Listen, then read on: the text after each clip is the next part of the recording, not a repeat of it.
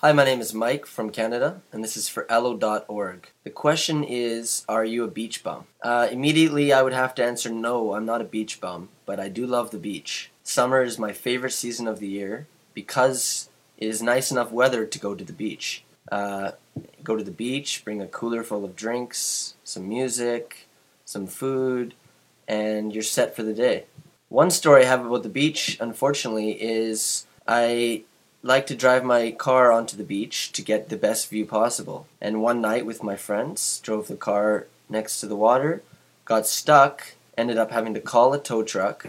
That tow truck came onto the beach, got stuck itself, had to be pulled out, and I had to wait till 6 o'clock in the morning until the one tow truck in the city that had a long enough line could pull me out. That was one unfortunate beach experience, but aside from that, I can say I do love the beach.